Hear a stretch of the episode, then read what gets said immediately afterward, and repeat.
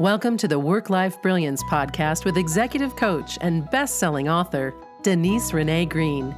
Denise fills each episode with humor, compassion, knowledge, and pragmatism to help you transform your life.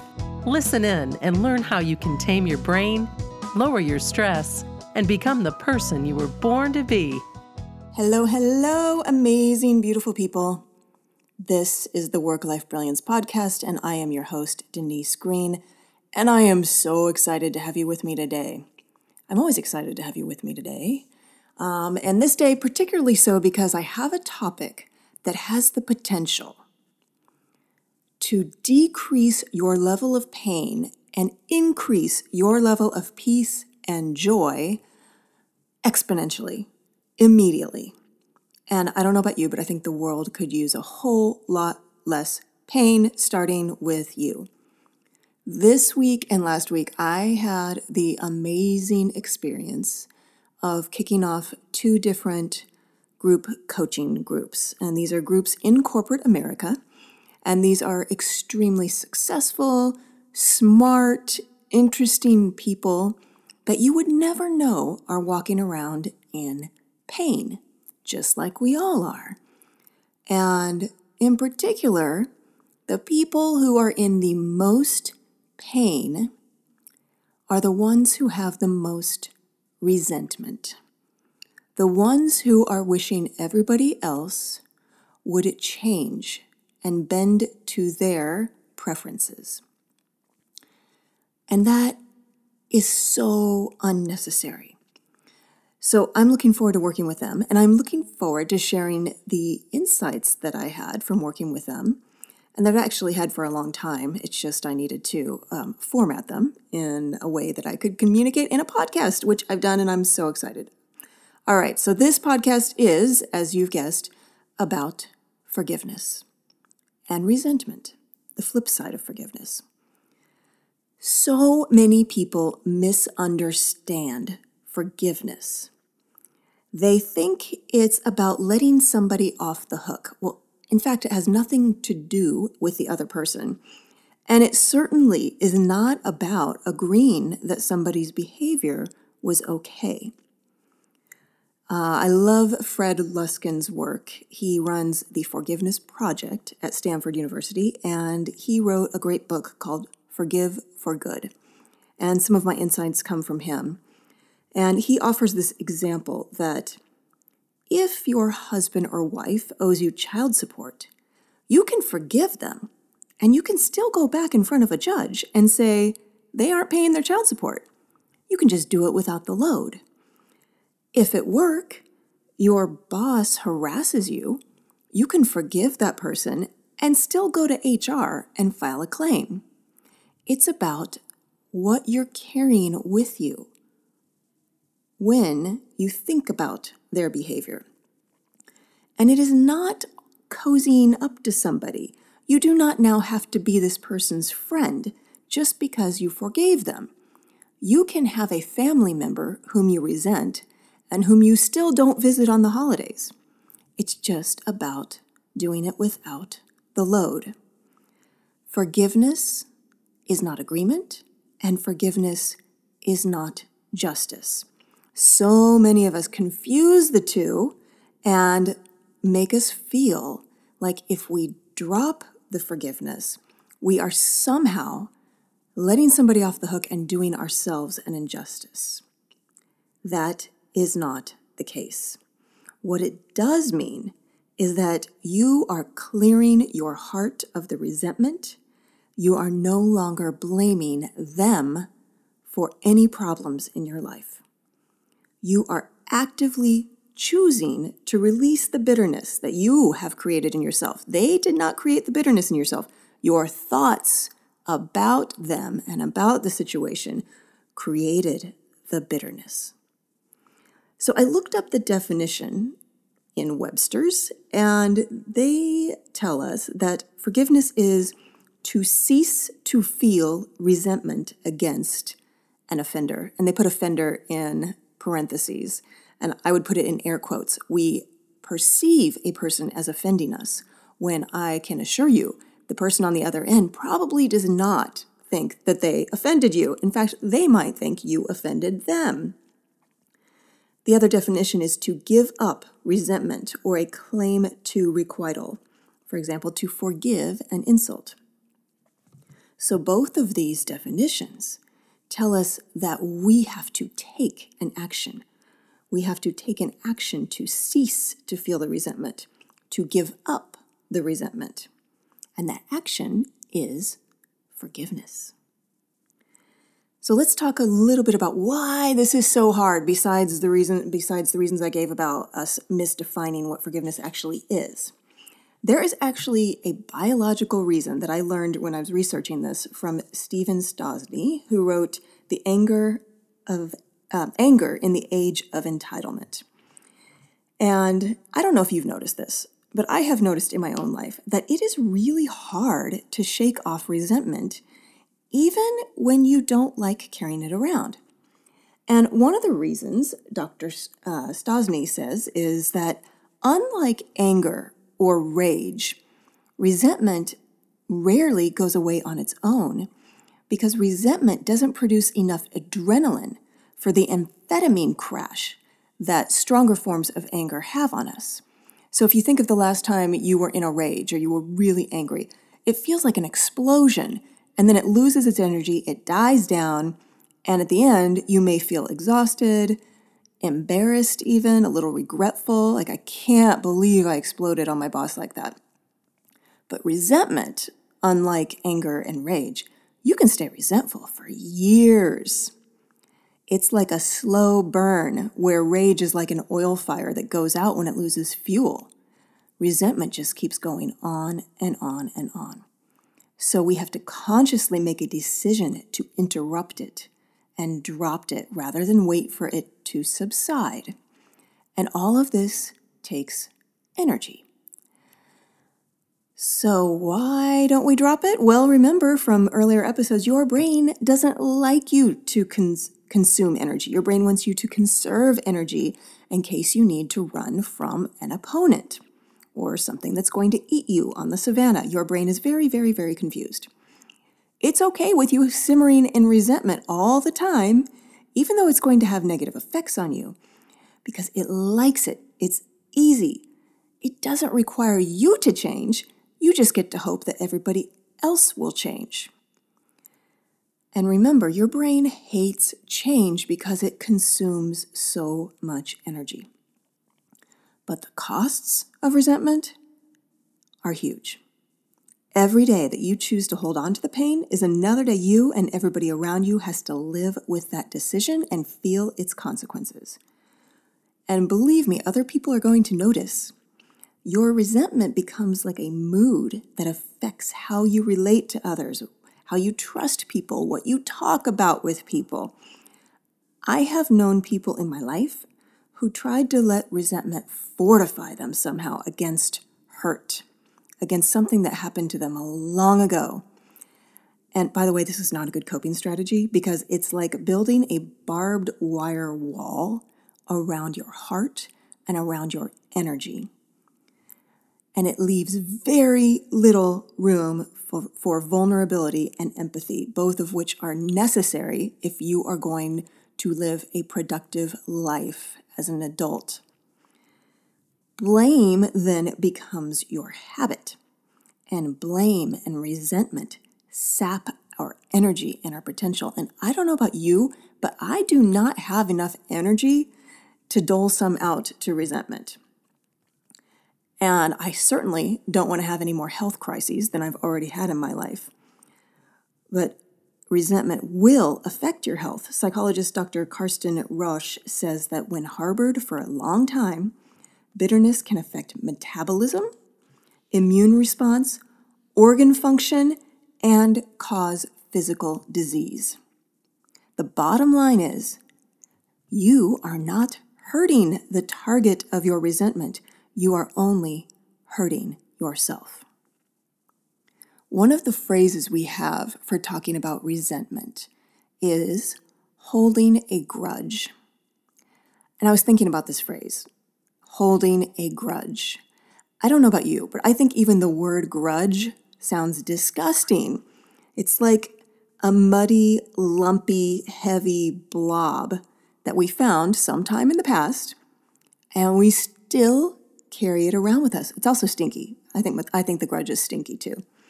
We carry it around, hoping that someday we can just smear it in the face of the so-called villain that we'll run into someday. We bring it to work, we bring it shopping, we bring it to the gym, we bring it out with friends. How dumb is this? This is such a dumb life strategy. So what do you think it does to your reputation and relationships when you bring around the grudge?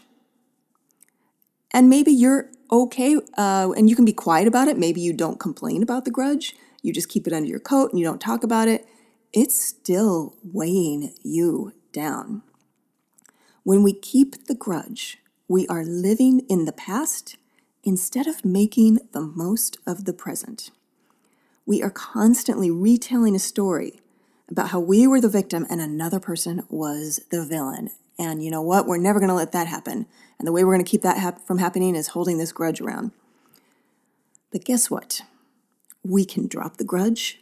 We can rewrite the story so that we are the hero instead of the victim, and so that nobody is the villain.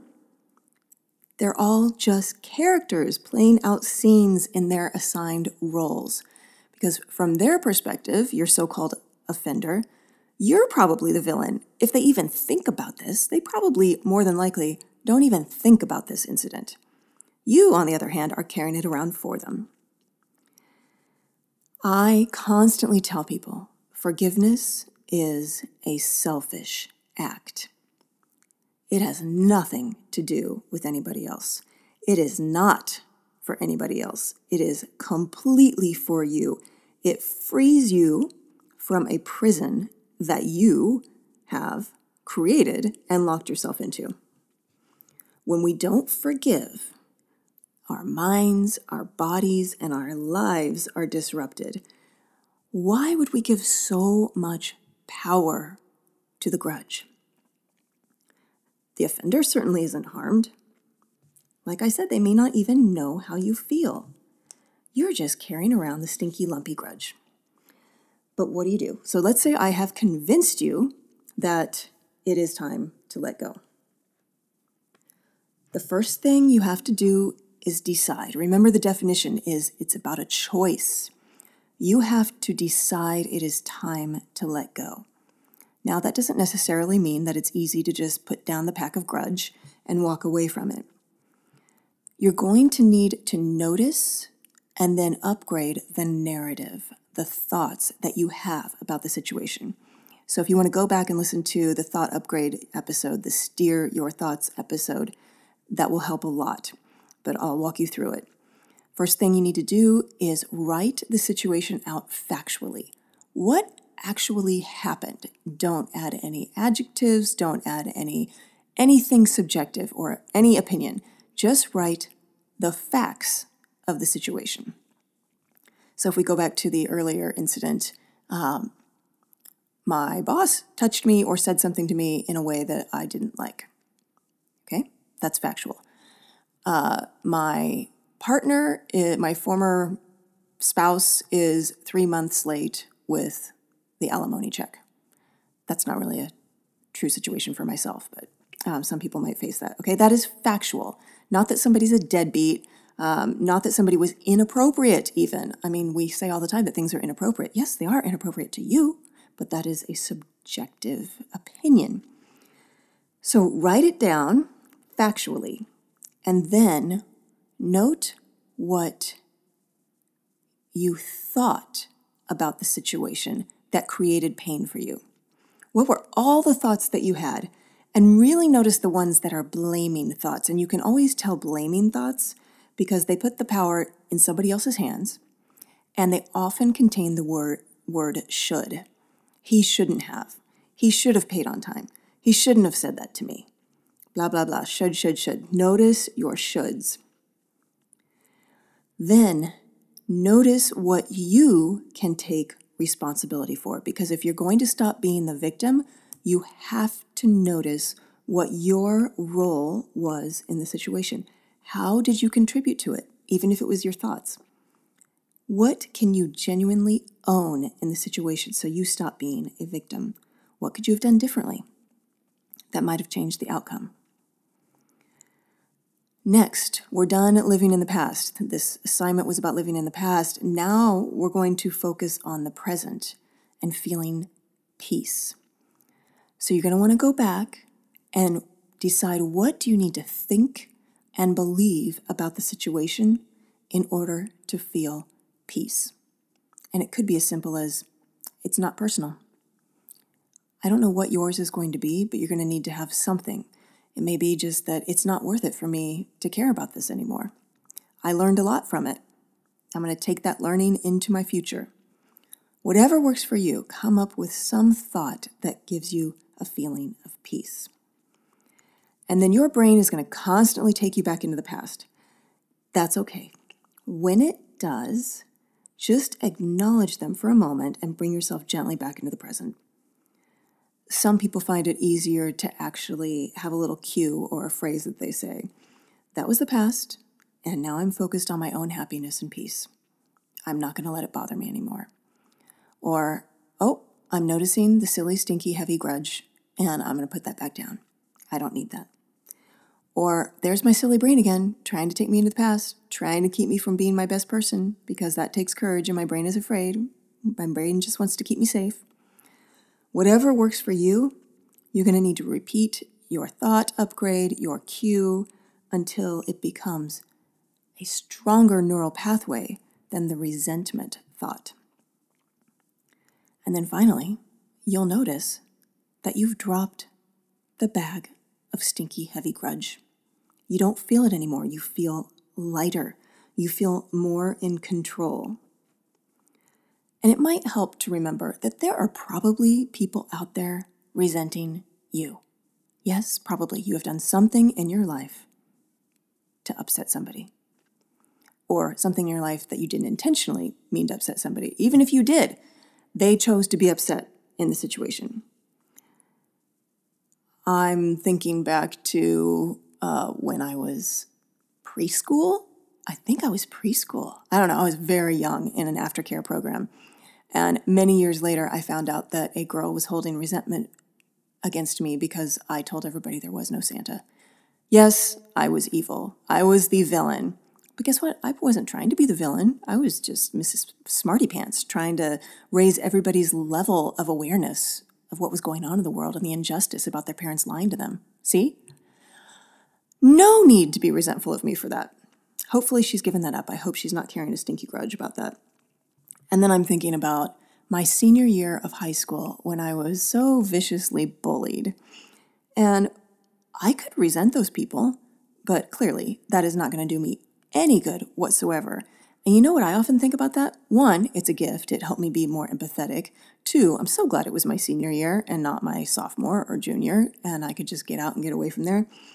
And three, I often think this, if I hadn't been the one bullied, I might have been the bullier. I mean, peer pressure is very strong, people, and I just kept thinking, you know what? I would rather be on this end of it, and if I have a child, which I do now, God forbid she would ever become a bully, and I don't think that she has even a chance of that happening. I know I don't want her to be bullied, but it could happen, and I'd rather that than be on the giving end of it, which would cause tremendous guilt if you're a good human being with a conscience. So I'm going to give you Fred Luskin's definition, again, the author of Forgive for Good. He calls it, forgiveness is the feeling of peace that emerges as you take your hurt less personally, take responsibility for how you feel, and become a hero instead of a victim in the story you tell. I love that. Now, a true hero does not hold grudges. He respects his adversary, has battles to fight as well. He doesn't take it personally. And whatever the outcome of the battle, the hero learns from it, walks away from the event, living in the present and planning for the future. And when things go wrong, the hero doesn't beat himself up. He studies, he learns, he forgives himself if he notices he's making himself a villain or a victim. He takes 100% ownership of his contribution. and on the battlefield. Can you imagine if the hero was not living in the present? He'd be so easy to defeat, so easy to throw off balance. In the workplace, what happens if you're not living in the present? You make mistakes. You miss things. You do embarrassing things that you regret. You may say something that you cannot take back that will show up in your bonus or your performance review, or you may even lose your job.